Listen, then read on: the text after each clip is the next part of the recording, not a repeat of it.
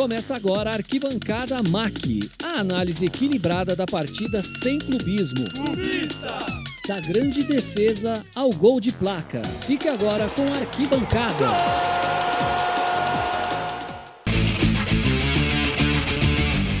Fala, meu querido ouvinte, está no ar mais um podcast do Arquibancada MAC, voando cada vez mais, uma semana cada um podcast cada semana, dois por semana. Estamos indo cada vez melhor.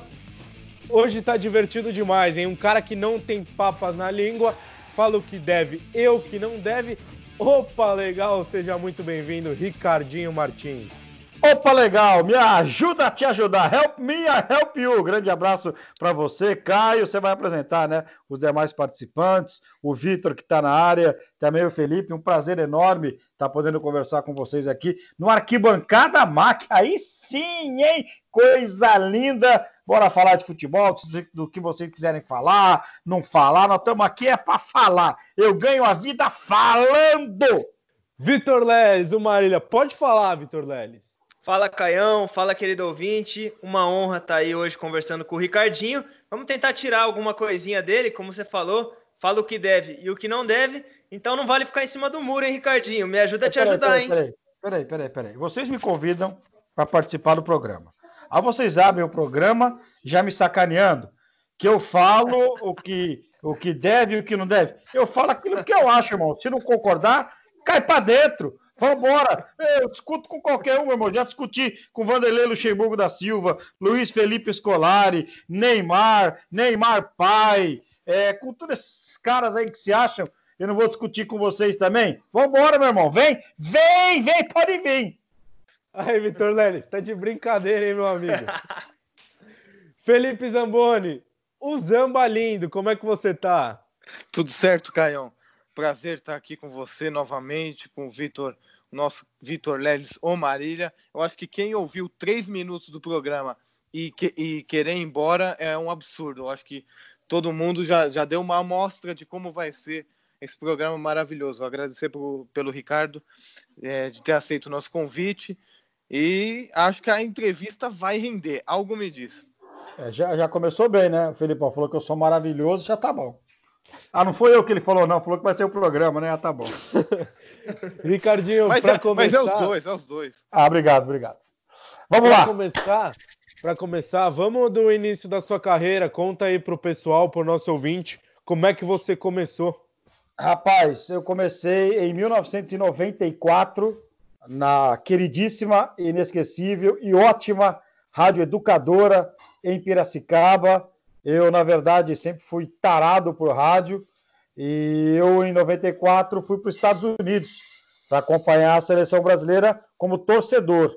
Né? E antes de ir para a Copa do Mundo, eu procurei a direção da Rádio Educadora lá em Piracicaba, dizendo que meu sonho era fazer rádio esportivo. E aí o chefe da equipe, o Mário Luiz, me recebeu e falou: não, não, beleza.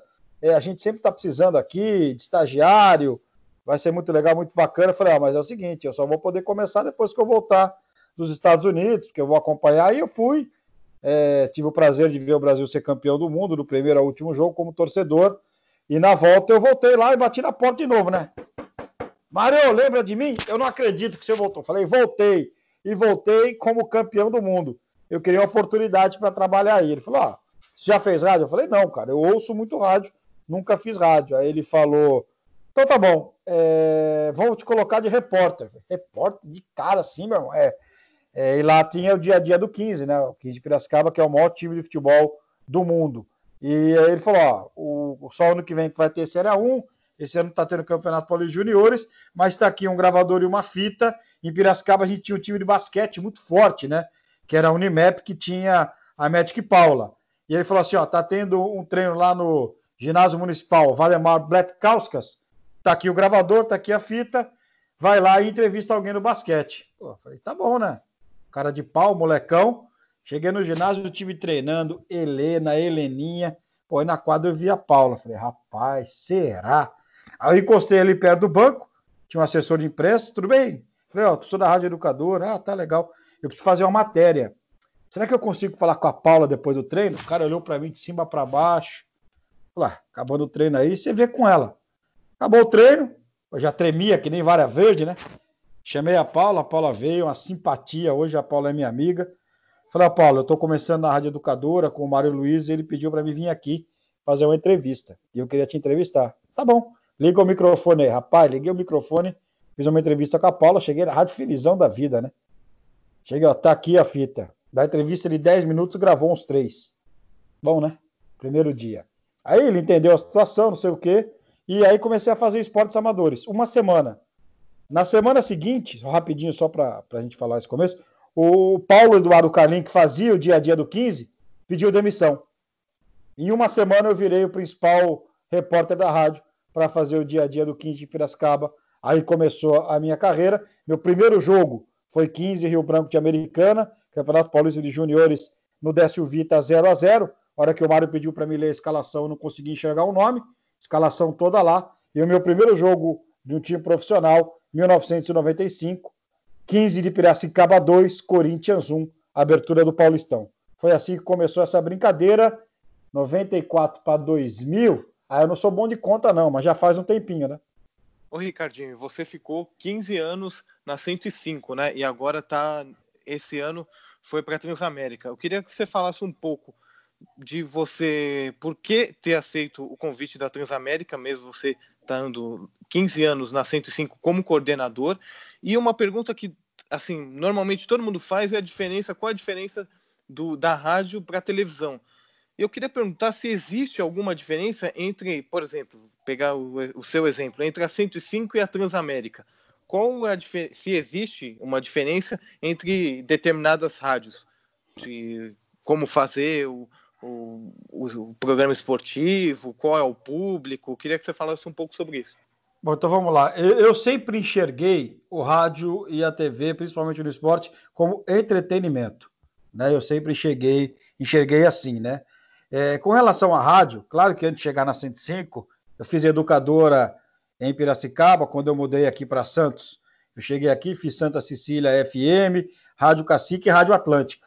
E quando eu estava na Rádio Atlântica, a gente fazia jogos do Santos, você começa a fazer amizades nesse meio, né? E eu, claro, evidentemente, gostaria de trabalhar em uma, em uma grande rádio de São Paulo.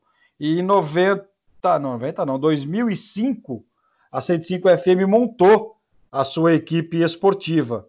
E o Eduardo Afonso, que vocês conhecem tão bem, trabalha na ESPN, é, é meu amigo até hoje, cara, é parceiraço. Falou: ó, os caras estão montando uma rádio lá em São Paulo, e de que o teu nome, acho que vão te ligar aí. E realmente a 105 me ligou. E eu começo na 105 como setorista do Santos, né? Só que em seis meses eu saio de setorista do Santos para ser o coordenador da rádio. Os coordenadores eram Everaldo Max, que hoje está no Sport TV, que vocês conhecem bem, e o Weber Lima. O Everaldo fica na 105 seis meses e vai embora. Ele recebe convite da ESPN para fazer os jogos americanos, é, narração e vai embora. E, na verdade, o Paulo Antunes foi com ele o Weber fica na coordenação, é na sequência eu assumo a coordenação. E eu passei 15 anos na 105, fazendo futebol do jeito que eu imaginava, com entretenimento, com humor, é um futebol diferente. Foram 15 anos espetaculares como coordenador da 105. E no começo desse ano, o Éder, a gente já conversava há um bom tempo, o Éder Luiz falou: Ó, chegou a hora, vamos embora para a Transamérica? Falei, ah, vamos conversar, Éder. A gente conversou e aí eu resolvi, depois de 15 anos, trocar a 105 pela Transamérica. As duas têm uma linha muito parecidas é, no futebol, né? A Transamérica também enxerga o futebol como entretenimento. E eu estou muito feliz na Transamérica nesses três meses que eu estou lá, justamente por isso, porque a linha é muito parecida. Na 105 eu coordenava, na 105 eu fazia escalas, eu apresentava programa, quando precisava é, eu até comentava jogos, porque a equipe da 105 ela é muito menor do que a equipe da Transamérica, né? E as duas têm a mesma linha, assim, não dá, não dá para desassociar uma da outra. Então eu me encaixei muito fácil na Transamérica, espero e tenho certeza que terei vida longa lá. E o rádio, cara, o rádio é espetacular. Quem faz rádio faz TV. Porque o rádio te dá a vivência de pensar rápido, de ter o improviso, de debater, de fazer o contraponto. E a TV apareceu na minha vida é, na sequência, ainda lá em Piracicaba, na TV Beira Rio, foram 14 anos aqui em Santos, na TV Santa Cecília, com passagem na Rede TV, passagem na Band, aí a ida para o Fox Sports, depois TV Record, e há já três anos, três anos? Rapaz, é isso mesmo. Três anos já de esporte interativo, é, TNT hoje, né? Então, mas é muito diferente. Apesar que o, a TV hoje, ela se parece muito com o rádio, porque é tudo ao vivo, né? Então você hoje não tem mais quase nada a gravar. Errou, para. Não, a TV não tem mais isso. Mas o rádio é espetacular. O rádio, o rádio é um tesão, para falar o português, claro. O Ricardinho, a gente entrevistou o Renin aqui. Ele disse que ele teve a impressão de que algumas coisas que aconteceram nos bastidores da Copa do Mundo de 2018 atrapalharam o desempenho do time e que talvez o Tite também não soube lidar com, com essas situações. Até uma questão de hospedagem de familiares dos jogadores, do Neymar, é, questão de ego. Queria que você falasse um pouco aí sobre a seleção brasileira, o que você acha e as razões por não ter dado certo aí a campanha na Copa do Mundo de 2018. Eu não aguento mais o Tite. Eu não aguento mais o Adenor Bach. Tô de saco cheio do Tite. Aqui em casa, quando eu perco o sono, eu tenho duas entrevistas do Tite gravadas. Eu coloco ela, meu irmão, cinco minutos eu tô dormindo. É uma beleza para dormir. Chato pra caramba! Chato pra caramba! O Tite começou muito bem na seleção brasileira, seleção mal nas eliminatórias. Ele pega a seleção, classifica a seleção. Brasil é o primeiro colocado nas eliminatórias. Acho que aquilo subiu para a cabeça dele, cara. Aí ele vai à Copa do Mundo, ele teimoso, treinador teimoso. O centroavante, o tal do, do Gabriel Jejum, não fazia a porra de um gol, irmão.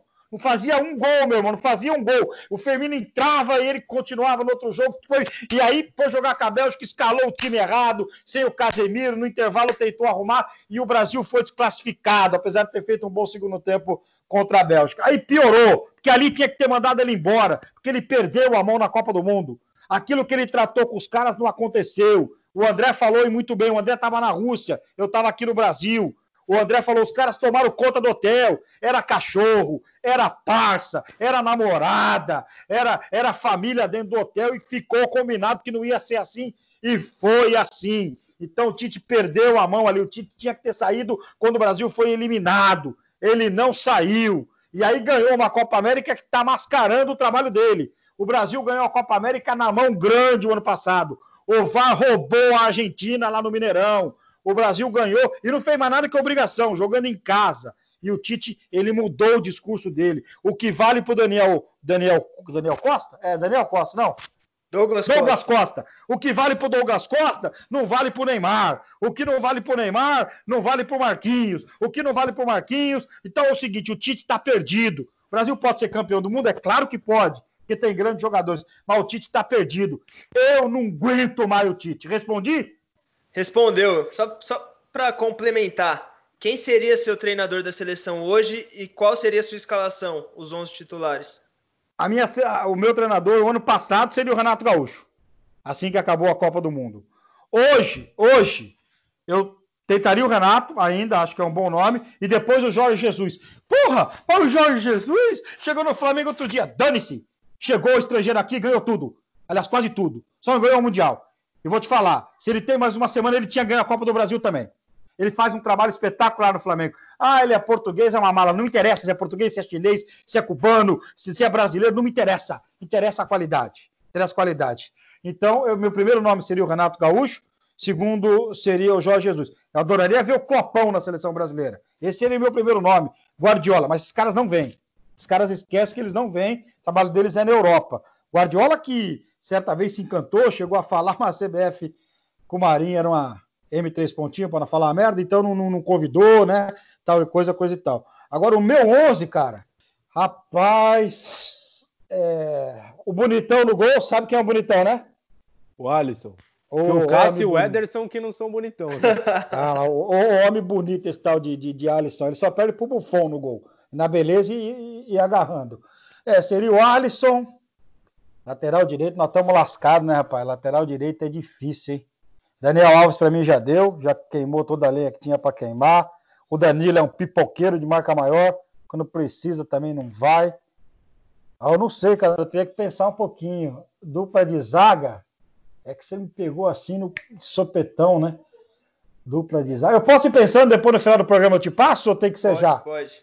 Tá, eu preciso matutar aí. aqui, matutar aqui. Eu respondi sobre, sobre, o, sobre, sobre o Tite, tá bom ou você quer mais? Se quiser, eu meto mais cacete aqui. Não, mas vamos, vamos, continuar na, vamos continuar na seleção, que tem ah. um negócio que eu falo sempre, é que o Tite perde o time da convocação. Então o cara joga bem, ele não convoca, aí na próxima convocação ele vai e convoca, leva o Gabigol que tá fazendo 300 gols por jogo e bota o cara 5 minutos. Então, como é que você vê? E eu falo que tem panela na seleção e o Tite tem os caras dele e ele não abre mão por nada. Você concorda comigo? Ah, eu concordo, concordo. Opa, se eu concordo. Ele, ele tinha que ter renovado a seleção, cara. Mas ele, ele sabia que a corda estava no pescoço dele. Se ele não ganhasse a Copa América, ia ter a parceria, né? Ele ia entrar com a bunda e a CBF ia entrar com o pé. Ele ia ser demitido se o Brasil não ganhar a Copa América. Isso é óbvio. E mesmo ganhando a Copa América, eu teria demitido. Ele precisa renovar a seleção, cara. O Rodrigo jogando muita bola no Real Madrid, ele tem que colocar o moleque para jogar. O Vinícius Júnior tem que jogar. O Paulinho, que tá lá no, no Baile Leverkusen, tem que jogar. Ele tem que colocar essa molecada para jogar. Ele tem que colocar. Eu, eu, eu, já fui muito fã do Neymar. Um dos caras que mais defendeu o Neymar, porque eu conheci o Neymar, ele tinha 12 anos de idade. Só que eu conheci do Neymar também. O Neymar é muito mal assessorado. Enquanto o Neymar não mudar a assessoria dele, tá ferrado. Tem um piloto de Fórmula, aí, que é, Fórmula 1 aí que é muito bom. É, é, é Hamilton, é Hamilton, como é que chama o moço lá, o inglês? Lewis Hamilton. Foi só ele romper com o pai dele que a carreira dele, ó, decolou, né? Então, eu, o Tite, cara, eu acho que ele demora muito. Só que tem. Na, vocês na imprensa, vocês ainda não são na imprensa, vão ser um dia, né? Já estão já a caminho de descer. Vocês da imprensa, vocês gostam muito do Tite, cara. A imprensa puxa muito o saco do Tite, tudo que o Tite faz tá bom. Isso me deixa extremamente irritado. E eu concordo contigo. Concordo sim, Caio. Eu acho que muitas vezes na, na seleção brasileira tem panelinha e tem os caras dele. Tem caras que ele não tira, meu irmão. Ele morre abraçado com os caras. É impressionante. Eu ia fazer uma da seleção, mas você falou do Neymar, então vamos falar do Neymar. Você cobriu o Santos, cobre o Santos há, de... há anos. Ia falar década, décadas, pode falar década mesmo, Felipão. Pode, pode falar. Mesmo. Vai. Não, tem, não, há anos, porque senão há décadas ficou um negócio muito, muito velho. Velho, né? E, é, aí não, não dá, e não é, não é assim. E você acompanhou o Neymar desde o começo, assim, dele com os 13 anos. Eu queria que você falasse um pouco, não do Neymar como jogador, todo mundo sabe que ele é um bom jogador, enfim, mas eu queria que você falasse um pouco da personalidade dele. Ele sempre foi assim, a gente sabe que é, tem outras coisas, que ele é muito mal assessorado e muito mal influenciado, infelizmente, pela família, mas eu queria que você falasse um pouco da personalidade dele, ou até da falta de personalidade dele que muitas vezes ele precisa ter e não tem. É, o Neymar foi transformado é, num, praticamente num boneco, né? A verdade é essa. É, se criou várias empresas para se moldar o Neymar, um menino de negócios, né? O pai dele nisso é muito bom. Pai dele para ganhar dinheiro é um avião. Avião, ganhar dinheiro com tudo, irmão. Com tudo o pai dele ganha dinheiro. Tá na dele também. Não tenho nada contra, não. Mas eu conheci o Neymar muito puro, cara o Neymar muito moleque, e ali a gente já via que ele ia ser moldado para isso, né? Ele sempre concordou com, com o que o pai dele fala. Ele até tem a última palavra, né? Mas a última palavra dele é muito influenciada pelo pai. É, é uma pena, cara, porque eu acho que o Neymar podia ser muito mais daquilo que ele é. E eu conheci o Neymar eu nem falar ele sabia. O Neymar vinha falar com a gente ali no CT do Santos, ele não conseguia falar. Quando eu subi o time principal, ele tremia para dar entrevista, né? Ele foi moldado. Ele foi. A cabeça dele foi feita para isso. Eu acho que ele é moleque, por exemplo, as festas que ele faz, eu acho que não tem nada demais. Com a idade dele, se eu tivesse a grana que ele tem, eu teria feito. Sem, sem ter a grana dele, eu fiz. Imagina com a grana dele, o que eu teria feito, né? E, e, é normal, cara. Ele é um moleque, ele erra, né? Só que hoje ele tem uma responsabilidade enorme, porque ele é o principal jogador da seleção brasileira. Mas ele foi moldado a isso e está extremamente arrependido de ter ido para Paris Saint-Germain eu acho que esse ano que ele tinha boa possibilidade de ganhar a Champions, a gente não sabe como é que vai voltar a Champions, como é que vai, vai estar o Paris Saint-Germain. É uma pena, cara. Eu conheci o Neymar. Eu até hoje, toda vez que encontro o Neymar, ele me cumprimenta, ele sabe que eu defendi muito, e evidentemente sabe hoje que eu dou muita porrada, não nele, mas no staff dele. Mas eu posso garantir a vocês, o Neymar foi moldado para ser o Neymar que é hoje. Tem algumas atitudes que ele tomou que, pelo amor de Deus, aquela do Caicai, Aí ele fez um, um pedido de desculpa patrocinado. Gilete, puta que pariu. Aquilo lá foi demais, né? Foi demais. Para continuar aí, ou até finalizar o assunto seleção, queria perguntar então, sobre a, a CBF. É, vira e mexe, é, tem algumas convocações que não dá para entender. A gente pode até pegar como exemplo a do Tyson na última Copa do Mundo. Eu queria saber se na CBF tem jogador que é convocado por causa de empresário, por causa pela questão financeira. Dudu tinha que ter ido para a última Copa América. O Dudu joga muita bola. É, essa é uma das brigas que eu tenho. Que eu acho que o jogador aqui no Brasil, tem vários jogadores aqui no Brasil que poderiam ser, ser aproveitados na seleção e não são. E o Dudu é um deles. O Dudu é muito bom. O Dudu é acima da média. Aí, Vitor Leles, eu que sempre falei para você que o Dudu era o jogador mais regular dos últimos cinco anos aqui no Brasil e você fica falando que ele é pipoqueiro. Eu nunca discordei disso, hein? Nunca discordei que ele é o jogador só mais é regular. O seguinte, só que é o seguinte, se tiver decisão de pênalti ou pênalti, ele não pode bater também. Foi isso que eu critiquei ele. Não Deixou pode, o Zé, o Zé Rafael bater contra o São Paulo, que tinha acabado de chegar, e ele que era o capitão do time não bateu. Aí você tem razão. É, é, é igual o Bebê Chorão. Bebê Chorão é outro. Se for para disputa de pênaltis e ele tiver lá, ele vai chorar de novo. Dá risada Quer... não, irmão. Dá risada não, porque eu tava lá, eu vi de pertinho. E o 7x1 Quero... também. Então vai, 7x1, como é que foi lá é, a reação de todo mundo é, depois a, a entrevista? Como é que foi a reação? Como é que ficou lá? Entrevista? O que, que, que, era que. Qual era o comentário lá? Ah, é clima de velório, né? Um olha pro outro, outro olha pro um fala, porra, o que que tá acontecendo aí, cara? Agora tem um culpado daquilo, né? Quem é o culpado? Quem que é? Tô perguntando pra vocês aí, quem que é o culpado do 7x1? Tem vários, eu acho. Ah, Felipão. pra mim é, é um conjunto grande. Se tivesse que colocar Felipão. culpa em um, colocariam quem? Vamos ver. Fel... Felipão. Errou. né? Quem? É, por que não no Felipão? Errou também. Vai. Felipão, pra mim é Felipão. Thiago não, Silva? Não. Também não. Nem jogou, né? O culpado é o Pinola, Pinola, Pinola, Pino, Pinóquio lá. O jogador do Chile, meu irmão. Ele tinha que ter feito Chutando aquele gol que ele acertou no travessão. Filho de uma mãe. Faz o gol, elimina o Brasil, rapaz. E outro, o maior artilheiro do Brasil em Copas do Mundo, não tinha que ter pego os pênaltis contra o Chile também. E, quem... Os culpados são os dois. E quem fez o gol mais bonito do Brasil naquela Copa foi o Götze, né? Rapaz, esse dia aí foi um dia tão especial. É, eu tava vendo o Bayern de Munique e o Borussia Dortmund e eu, eu sou tarado, apaixonado pelo Götze. Porque a gente teve aquela decepção do 7 a 1 e na época eu trabalhava na Fox e a gente fazia um estúdio é, fora do estádio, né? Todo jogo. E eu não tinha ingresso para final. E a credencial não valia para final, porque na final você tem que ter a credencial e tem que ter um ingresso. E eu ganhei o ingresso, porque eu cheguei no Maracanã às 6 horas da manhã.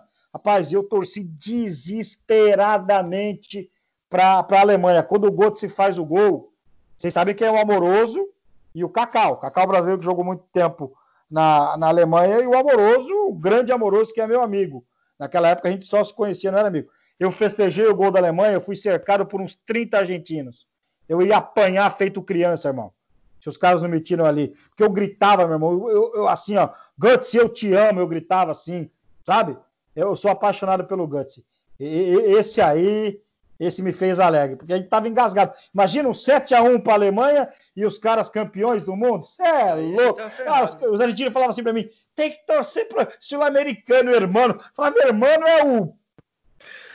Ô, Ricardinho, a gente falou do 7x1, mas queria que você comentasse um pouco da cobertura que vocês fizeram na Fox na, da Copa de 2014 e eu queria que você contasse um pouco sobre os, a seleção brasileira mesmo, porque para chegar, para ter o 7 a 1 algo aconteceu.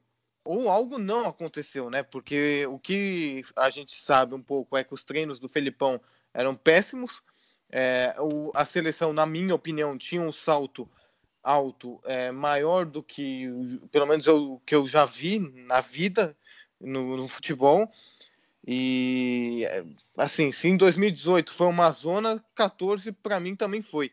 Né? O, é, o, o Bruno, o Bruno, só para completar, Filipão, o Bruno Vicari deu entrevista pra gente e ele falou que a Copa de 2014, a bagunça que era nem se compara com a de 18. É, o Felipão chamando jornalista para para conversar, até para aliviar. E um momento assim, tem um momento que para mim é histórico nessa Copa do Mundo, que é a coletiva um dia ou dois dias depois do 7 a 1 do Parreira com a carta da Dona Lúcia, um negócio Aliás, alguém sabe da Dona Lúcia? Tá incrível. É, eu, ninguém achou a, a mulher ainda, mas enfim. Eu queria que você comentasse um pouco.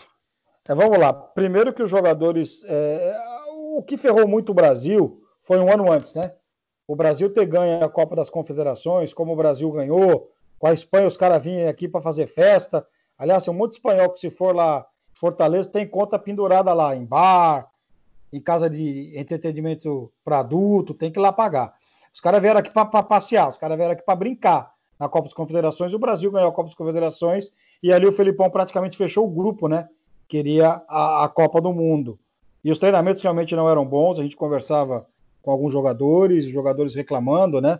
Eu acho que isso foi um problema. Outro problema indiscutível foi a contusão do Neymar. Eu acho que em 14 a condição do Neymar ela prejudicou, prejudicou muito o grupo naquele jogo contra a Colômbia. E aí o Felipão chamou alguns colegas para perguntar qual seria a melhor escalação do Brasil, né? Contra a, a, Alemanha. Realmente era uma bagunça muito grande. Lá na Granja Comari, onde o Brasil estava, é, era uma bagunça, era festa, era gente gravando, e, e grava especial disso, que loucura, loucura, loucura, grava especial daquilo, e vai isso. Aí atende o jornalista que é amigo, um outro que é chegado, aquele porque tem audiência. É, a gente falou muito de, de, de Vex, né, 2006, que também foi uma bagunça tremenda. Foi seis? Foi seis, né? Foi, foi seis. Foi seis. Mas 2000, a Copa do Mundo aqui do Brasil de 14 também tem umas boas histórias para contar, mas eu acho que esses três fatores: o time mal treinado, a contusão do Neymar e a hora que ele resolveu chamar alguns da imprensa para escalar o time, eu acho que aí lascou mesmo. História é boa, vamos lá. Uma boa aí pra gente. De 14? É. Assim, ó, essa eu acho que você já deve ter ouvido, né? É, o Felipão tinha alguns ex-jogadores que o ajudavam né, com informações de outra seleção. E todos falavam, falaram para ele o jogo contra a Alemanha fazer uma escalação e ele fez outra. Né? Ele não acreditou nas pessoas que trabalhavam para ele. Se você perguntar para as pessoas no ar, elas vão dizer que não, que não foi nada disso, mas fora do ar, eu sou amigo de uma das pessoas e ela me disse: Olha, Ricardo, a gente passou para ele uma coisa e ele fez outra. Ele imaginou que dava para encarar a Alemanha de igual para igual sem o Neymar. Achou, achou que não deu. É, eu também acho que não, viu? Queria saber, Ricardinho, recentemente o Marinho criticou no Instagram dele o presidente do Santos, que cortou em 80% o salário dos atletas. Não, não, não, não. Calma aí. E funcionários, não, não né? seja injusto. Foram só 70. 70, desculpa. Isso, tá. então, eu queria saber o que você acha desse momento atual do Santos, da, dire... da atual diretoria. O que você pensa sobre isso? É que eu os penso... caras vêm cara vem na imprensa detonar a diretoria sem dó, né? É, eu, eu voltei a fazer agora é, pela Transamérica o dia a dia mesmo do Santos, né? Coisa que, que na 105 há muito tempo eu não fazia. Eu fiz o dia a dia durante muito tempo do Santos e hoje não é como era antigamente. Antigamente você tinha muito mais contato com jogadores, tal, coisa, coisa e tal. Mas nesse elenco do Santos aí eu tenho alguns jogadores que eu converso, né? E outras pessoas também da diretoria, tal, e coisa, coisa e tal. Primeiro que esse corte de 70% foi imposto, tinha sido conversado no corte de 30%. O José Carlos Pérez, se não for o pior, é um dos piores presidentes da história do Santos, porque o que ele fala na segunda de manhã, na segunda tarde já não é a mesma coisa, na terça ele não lembra o que falou na segunda de manhã, nem na segunda tarde. Ele, o Santos corre seríssimos riscos esse ano de começar o Campeonato Brasileiro, como o Cruzeiro vai começar a Série B, perdendo pontos. Ele tem uma dívida para pagar do Kleber Gillette, ou oh, desculpa, do Kleber Reis, de 2 milhões e meio de euros, que não é da gestão dele. Gestão passada, mas ele tem que pagar. Se ele não pagar, o Santos vai perder pontos. Ele vai ter problema também com o Luan Pérez, ele vai ter problema com o Felipe Aguilar, ele vai ter problema com o Soteudo, o Espato está cobrando na FIFA, ele vai ter problema com o Cueva, um cara que traz o Cueva, como ele trouxe, e não o São Paulo, porque quem, quem, quem finaliza a contratação é ele. O Cueva era o quarto ou quinto nome da lista do São Paulo, que é muito bom treinador, mas é louco, completamente louco também. E aí, é, é, com o dinheiro que ele ganhou, Com a venda do Bruno Henrique, ele traz o Cueva, ali você já vê que o cara não, não sabe nada, porque o Cueva é um ingrato. O cara que se nega a vestir a camisa do São Paulo, esse cara nunca mais deveria pisar no Brasil. Devia ser proibido. Pérez é louco. eu, eu queria ser amigo do empresário do Cueva. Esse cara é um monstro. Ele é fera. Ele é bom. E, ele é... e, o, e o Cueva não é mau jogador, hein? Não é mau jogador. É vagabundo, Uma né? Que ele gosta muito de Itaipava, né?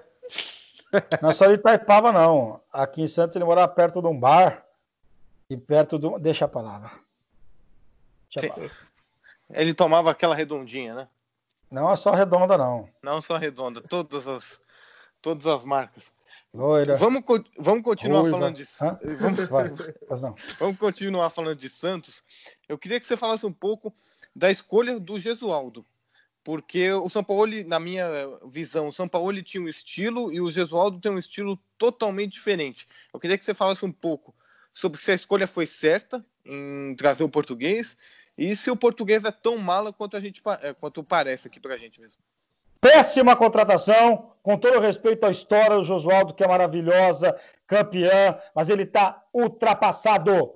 O Josualdo não consegue enxergar o futebol como tem que ser. Ele pode até enxergar, mas não consegue colocar em prática. Santos trouxe um treinador que já foi bom, hoje não é mais, com todo respeito ao senhor. Eu não tenho nenhum problema com ele, eu discuti com ele lá em Campinas, depois do jogo contra o Guarani, porque ele nem deixou terminar a pergunta. Eu ia perguntar se ele estava gostando do Brasil, como é que ele estava se adaptando, conversando com os jogadores do Santos. Os treinos dele são horrorosos, melhoraram depois que os jogadores chamaram ele, o Rui Águas, que é o assistente dele, e mostraram para ele que daquela maneira que o Santos estava jogando antes do clássico contra o Palmeiras, o Santos ia passar vergonha na Libertadores e no Campeonato Paulista. Eles pegaram, colocaram numa sala, o Josualdo, olha, a gente precisa jogar diferente, time mais avançado, um pouco mais de intensidade, como a gente jogava com o São Paulo. Eu sei que o senhor não gosta da comparação, mas estava acostumado, o time andava daquela maneira. E o Santos fez um bom clássico contra o Palmeiras, na sequência ganha um jogo espetacular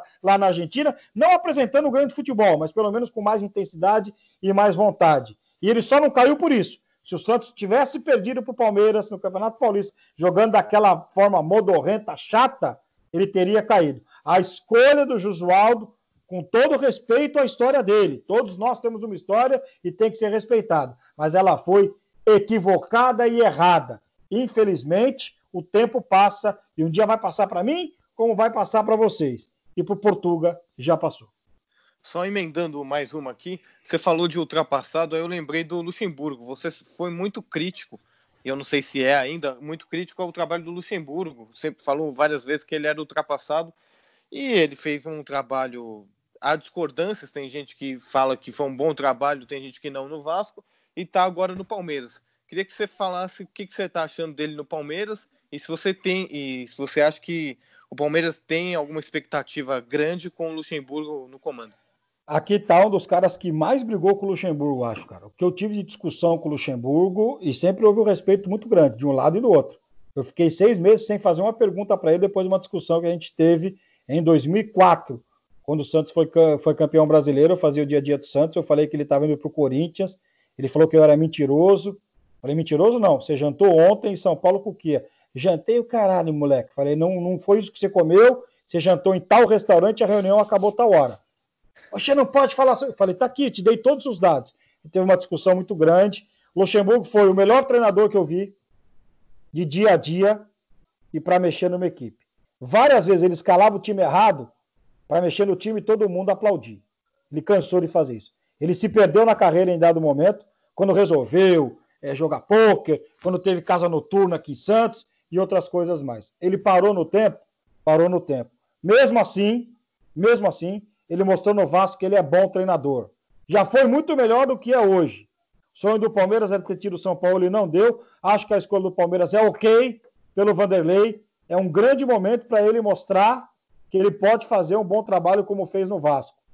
Acho que o Palmeiras pode ser campeão na mão, na mão do Vanderlei. Foi muito crítico ao Vanderlei, mas sempre ressaltei que ele é muito bom treinador. Gostei do que ele fez no Vasco.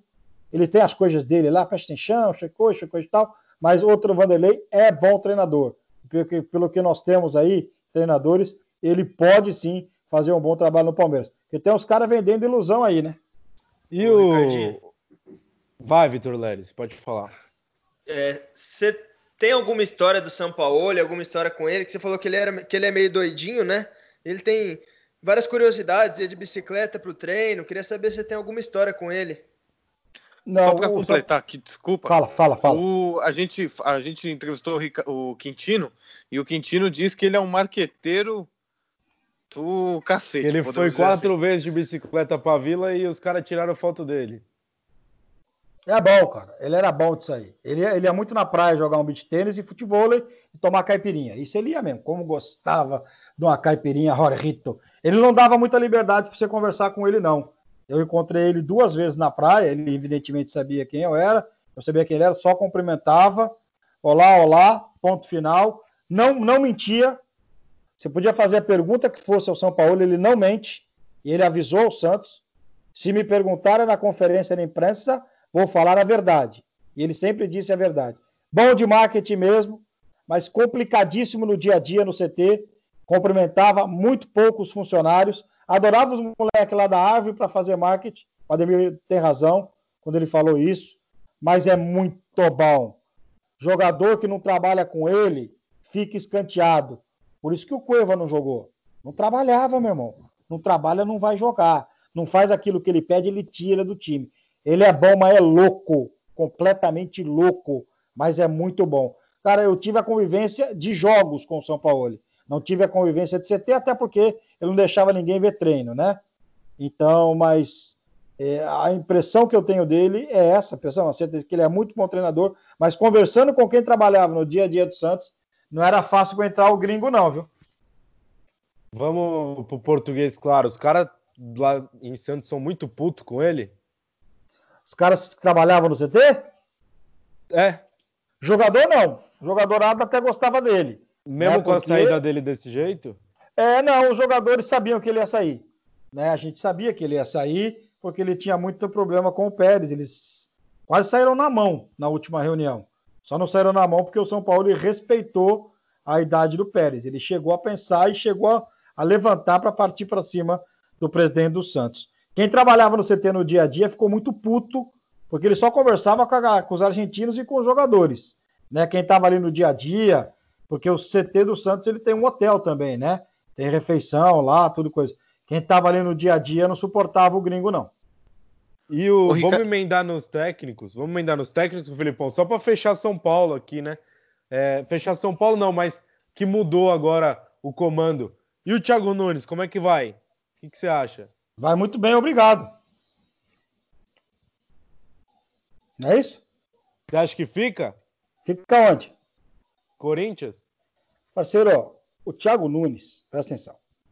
Ele dirigiu o Clube Atlético Paranaense, que é um time que eu gosto muito. Adoro o Atlético Paranaense.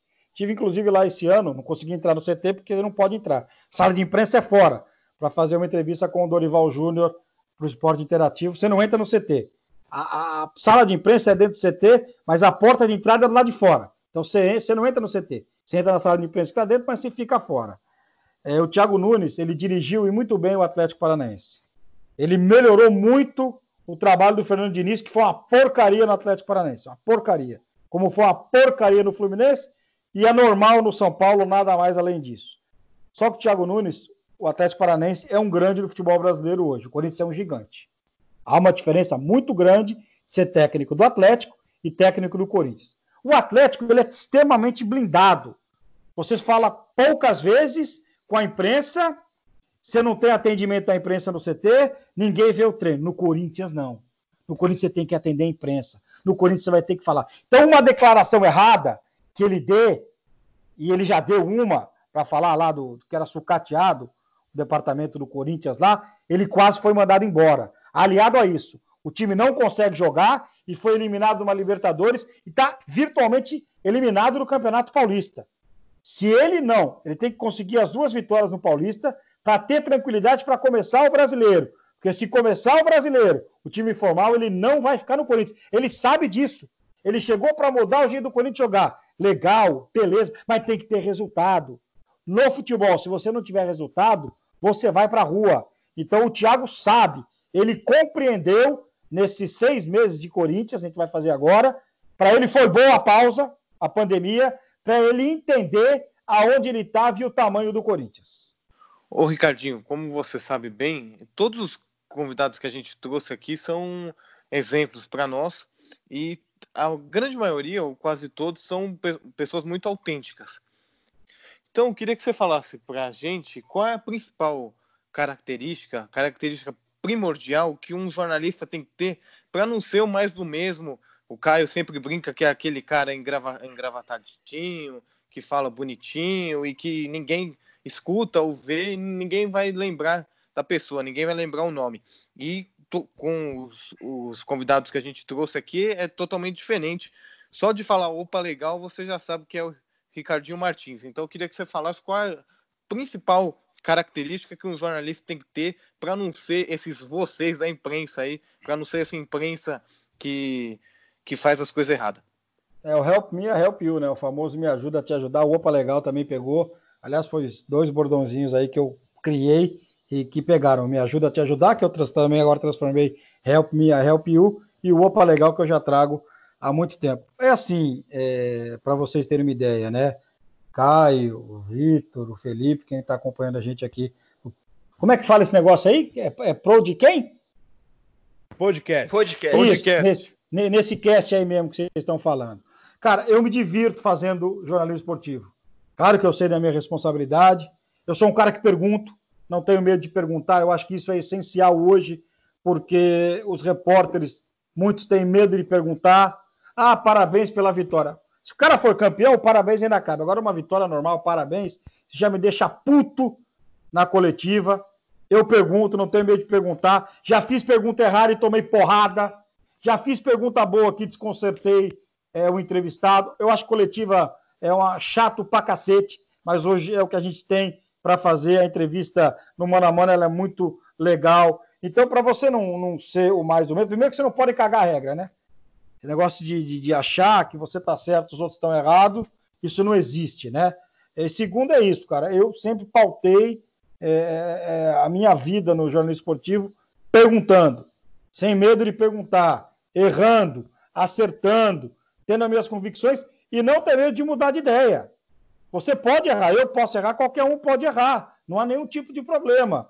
Então, é, para não ser mais do mesmo, se você tiver medo de perguntar, irmão, vai ser médico, dentista, vai ser engenheiro, vai vender picolé na praia. Agora, se você for ser jornalista e for ser repórter, ou comentarista, ou apresentador, ou narrador, porque hoje todo mundo pergunta, se tiver medo de perguntar, procura outra coisa para fazer na vida. Ricardinho, tem setorista que recebe para falar bem de clube? Cara, eu não posso te, te, te, te, garantir. Eu desconfio assim como você desconfia. Eu não vou dizer quem e não vou dizer aonde quem era o treinador.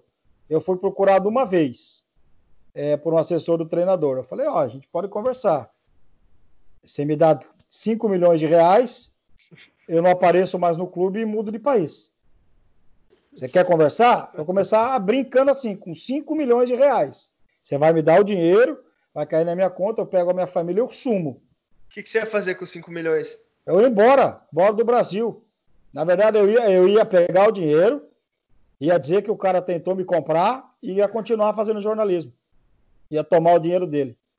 Não dá, cara. Eu, esse tipo de coisa, nem se me oferecessem 50 milhões de reais. Não tem preço. Não tem preço. Cada um faz a escolha na vida. A minha escolha foi essa: fazer jornalismo e não ter preço não tem preço. Fui procurado somente uma vez. E a resposta, eu brinquei aqui, a resposta foi o seguinte: pega essa proposta e enfia. Eu não vou falar o resto para não ser deselegante. Ô Ricardinho, você se importa se eu voltar na seleção? Eu não me importo com nada, meu irmão. Eu tô aqui para falar, eu sou pago para isso. Não tem problema nenhum. Aliás, falar em pagar, vocês vão ter que pagar um chopp depois. Hein? Com certeza, com certeza. Pra acabar a coisas, pandemia. As coisas só precisam um voltar. só é pouco, hein? Não. Um par deles. Aí tudo mas, bem. Mas a gente paga assim. Agora, é, você falou que não acredita que o Tite, em uma entrevista, que o Tite, é, com o Tite, a seleção vai ganhar o Hexa. Mas eu queria sair um pouco do Tite. Eu acho que A Alemanha fez um trabalho de mais de 10 anos para ser campeã mundial. A Espanha também fez um trabalho longo. A França hum. também fez um trabalho de mais de 10 anos para ser campeã mundial. Ah. O Brasil, na minha opinião, e aqui eu quero saber a sua, o Brasil deveria ter começado um processo de renovação, não só dos jogadores, mas de uma estrutura melhor na base, enfim, até na CBF, depois do 7 a 1 e, na minha visão, isso não aconteceu. Queria saber se você acredita que essa renovação exista ou se precisa existir para a gente ser campeão, porque eu, eu acho que mesmo com mesmo mudando o Tite, que eu sou muito crítico, mesmo mudando jogadores, para mim vai demorar muito para a gente ser campeão mundial novamente. É, a nossa estrutura ela é muito ruim, né? Na CBF, seleção de base. Tentaram melhorar um pouco aí com o Jardine, o Brasil ganhou a Olimpíada, né? Dentro do Brasil, com a Alemanha vindo com o time C. O Brasil jogou com Honduras na semifinal. O jogo mais difícil foi contra a Alemanha, final, time C, e o jogo em Itaquera, que o Brasil ganhou da Colômbia. Foram os dois jogos difíceis. Aquela primeira fase lá foi para enganar vocês da imprensa que o Brasil ia passar. A estrutura do futebol brasileiro é muito complicada na sua base. Se a gente for falar de base, rapaz, a gente vai arrumar muita confusão e vai ter pouca prova do que acontece na base. A sorte nossa aqui é que a gente tem grandes jogadores acima da média. A gente tem um jogador muito acima da média, dois, né? Que é o Neymar e um goleiro espetacular, que é o Alisson, que é um dos melhores do mundo. Fora isso, a gente tem sempre bons jogadores. Então a gente não vai passar vergonha é, passamos contra a Alemanha, mas foi numa semifinal. Mas vai sempre fazer uma Copa do Mundo, vai sempre chegar como um dos favoritos, vai chegar no Catar como um dos favoritos. E sabe o que, que pode ganhar? Justamente por isso. Porque você pode ter um jogador que faça a diferença. O Neymar pode fazer uma diferença, o Rodrigo pode estar num momento espetacular, o Gabriel Barbosa, o Gabriel Jesus, é, a gente pode ter, rapaz, falando em seleção, não vai esquecer da seleção. A gente pode ter, a gente tem bons zagueiros, pode aparecer um bom lateral direito, a gente tem o Lodi na esquerda, que é muito bom, tem o Casemiro, que é um volante espetacular, o Arthur também, que é muito bom. É, esse negócio assim de trabalho a longo prazo, eu não sou o cara mais adequado para falar, porque o trabalho bom para mim é o trabalho que ganha. O Brasil foi campeão em 2002 se eu não estiver equivocado, teve três treinadores nas eliminatórias. Felipão chegou por último ali em cima da hora, classificou o Brasil, o Brasil foi campeão. O Parreira teve um ciclo para trabalhar na Copa do Mundo. O Tite pegou aí a seleção no meio também, né? Eu acho que aqui no Brasil a gente não vai ter tempo. O Tite, pelo jeito aí, que agora nas eliminatórias o Brasil vai se classificar. Vai ter o ciclo todo para trabalhar. Eu teria feito renovação já na seleção, teria trocado o treinador, mas eu não acredito aqui em trabalho a longo prazo, não, até porque quem está na CBF é quer resultado. Se o resultado não chegar, troca o treinador. A, a, no, a nossa estrutura ela é muito complicada e o 7 a 1 ficou para a história. Não mudou praticamente nada e não vai mudar. O clima da seleção com o Tite é bom? Já foi melhor. Já foi melhor. Porque depois de privilégios para alguns jogadores, o Tite perdeu muita moral com vários jogadores da seleção brasileira. E ele mesmo falou outro dia: é, tem jogador que tem que ser mimado, tem que ser tratado com carinho. Porra, Tite, me ajuda a te ajudar, né? O cara tem que jogar bola, meu irmão. Ah, o Coutinho tem que ser tratado com carinho. Tá jogando nenhuma, rapaz. Tá jogando, tem que ser convocado. O jogador tem que chegar na seleção e jogar bola. Negócio de ser mimadinho. Ah, porque para um vale, para outro não vale. Isso aí, isso aí não dá certo, não, velho. Não acaba bem, não. Ricardinho, o que, que o torcedor do Cruzeiro. Foi mal, Felipe. O que, que o torcedor do Cruzeiro não, pode, pode esperar aí do futuro do time na Série B? Com ponto para trás já, vai ter que correr muito, hein? Tem que torcer para não cair para a Série C, irmão. Do jeito que está o Cruzeiro. Se começar um campeonato com menos seis, que pode se transformar em menos 12 nos próximos dias, porque o Cruzeiro já foi acionado de novo, é de repente brigar para se manter na Série B no Campeonato Brasileiro. Classificam-se quatro, é verdade. Você começar com menos seis. Se começar com menos 12, não sobe. Se começar com menos 12, não sobe. Menos seis já é muito difícil. O Cruzeiro tem que que tá, arrumar a casa dele. Levou o Anderson Bloquinho, oh, desculpa, o Anderson Moreira para lá, né, que até pode ser um bom treinador para a Série B.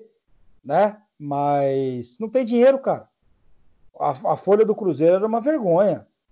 O que foi feito no Cruzeiro foi um escândalo. Estupraram o Cruzeiro.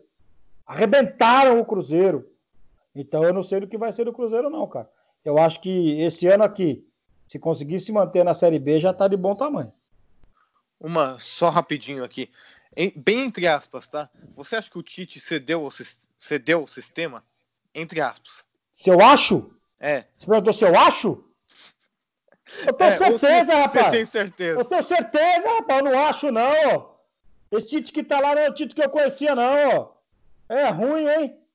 Eu não acho, não. Eu tenho certeza. A sorte do Tite é que tem muita gente na imprensa que gosta dele. Ainda acredita nele, no discurso dele. Eu não acredito mais. E por que, que você acha que tem muita gente? Por qual motivo da- do Tite ainda. das pessoas ainda acreditarem no Tite? Pelos trabalhos que ele fez. Pelos trabalhos que ele fez. O trabalho dele no Corinthians é espetacular. O trabalho dele na seleção brasileira pré-copa é espetacular. Só que ele se perdeu no discurso, no meu modo de ver, no meu modo de entender. Ele foi muito mal na Copa do Mundo. É só isso. Eu acho o Tite muito bom. Muito bom. O Tite que eu conheci no Corinthians não é esse Tite que está na seleção brasileira. Por isso que você falou aí, ô, Felipão. Lá, o sistema engoliu ele. E a escalação da seleção? 1 a 11 pra gente ir pro último quadro. Você tá com caneta aí, né? Me Tô. ajuda a te ajudar aí. Anota aí. Alisson. Rapaz, quem que eu vou Vamos. colocar de lateral direito, velho? O meu problema é lateral direita. Rafinha não vai, né? O Rafinha até poderia Bota- ir. Quem? Pode ser o, o carinhoso do Fagner. Não, não, não. Fagner não. Fagner é muito violento. Bate muito. Pode ser o Cafu? Não, já parou, né? Jorginho, cara, lateral direito, hein? Rapaz do céu, vocês vão ter que me ajudar nessa aí. É Daniel, Alisson. você acha que não vai mais? Então, de repente vai ter que até ir por falta de opção, né? Ó, na esquerda pode pôr o Lodge aí. Renan Lodge. Pode pôr na esquerda aí. Zagueiros, bebê chorão, não. Meus zagueiros seriam Marquinhos. Van Dijk. Marquinhos e Van Dijk. Pode ser? não? Mas eu, eu, eu, gosto. O Rodrigo Caio subiu muito de produção. Mas O Chorão zagueiro... não pode, né? Quem? O Chorão. O Chorão já. já Não, bebê tá fora, Chorão né? tá fora, nem convocado seria. Gustavo Henrique, eu acho que pode ser um zagueiro para a Copa do Mundo. Marquinhos e Gustavo Henrique? É, pode ser. Zagueiros nós temos aí para escolher. Bebê Chorão é bom, mas na hora H ele caga na calça. É, o meio-campo com Casemiro. Casemiro. O Arthur, né? O Arthur tá tão bem lá no Barcelona, rapaz. O Fabinho na direita, não? Pode ser, pode ser uma boa escolha. Põe o Fabinho aí, boa, põe o Fabinho aí, por falta de opções. É, O Danilo, o Danilo era para ter assumido essa posição, né, cara?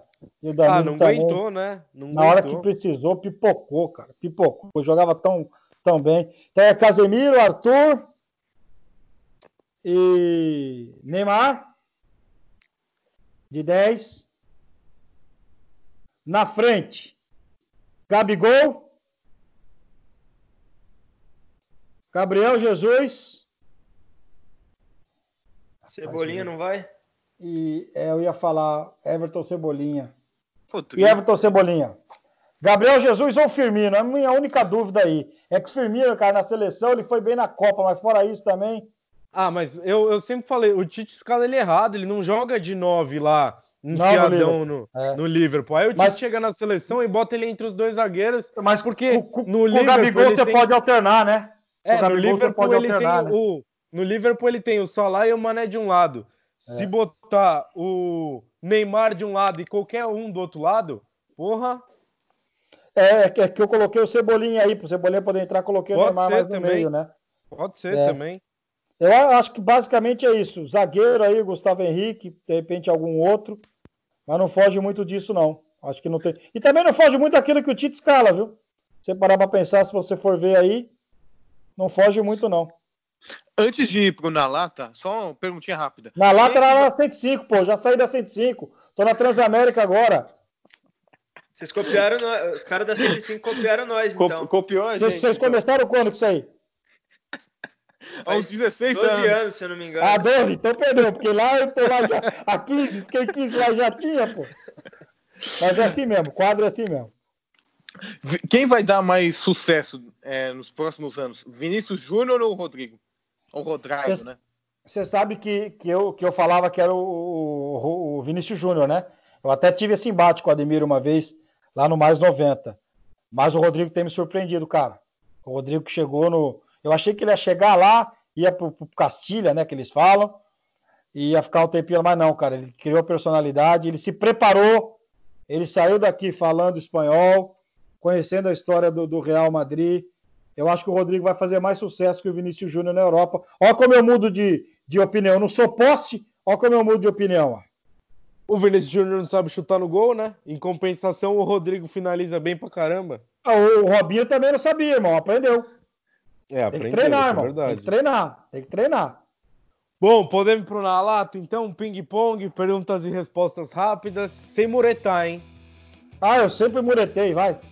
Eu sou mureta demais, vai.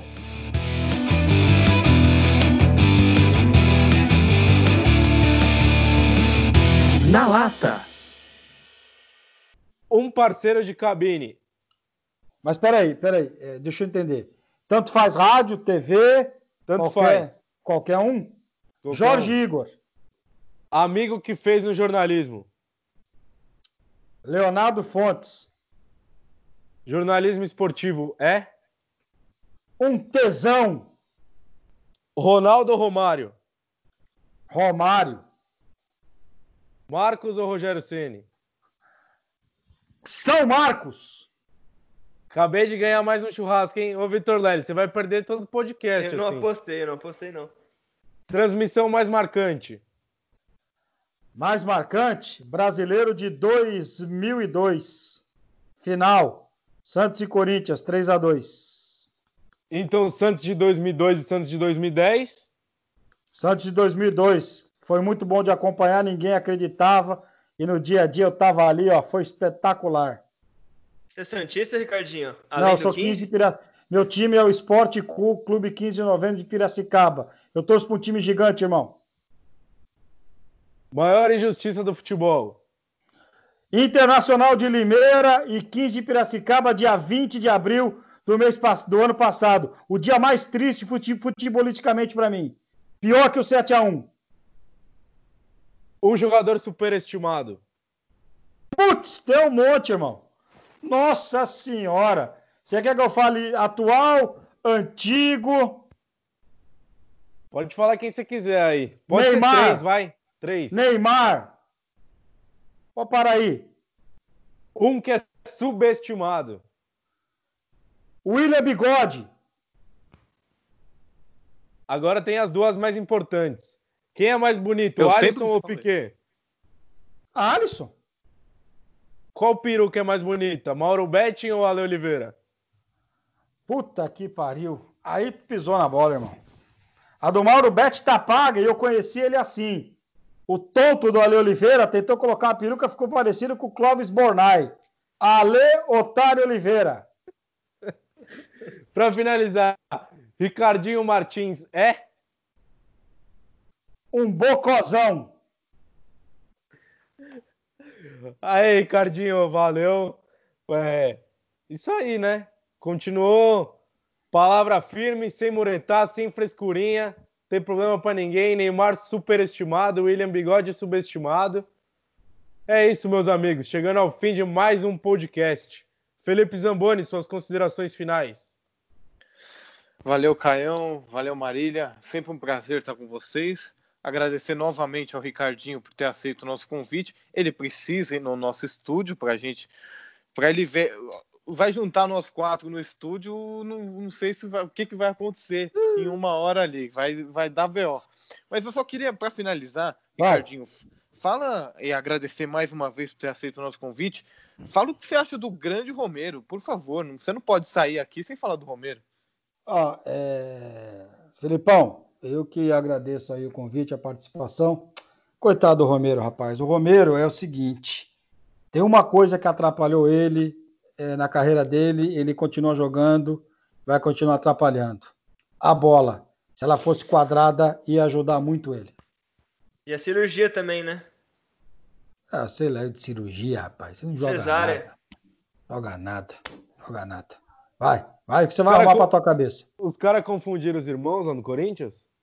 Eu acho que sim. Isso aí, t- t- apesar que no esquema do Tite ele foi importante, né? Mas Romero não dá.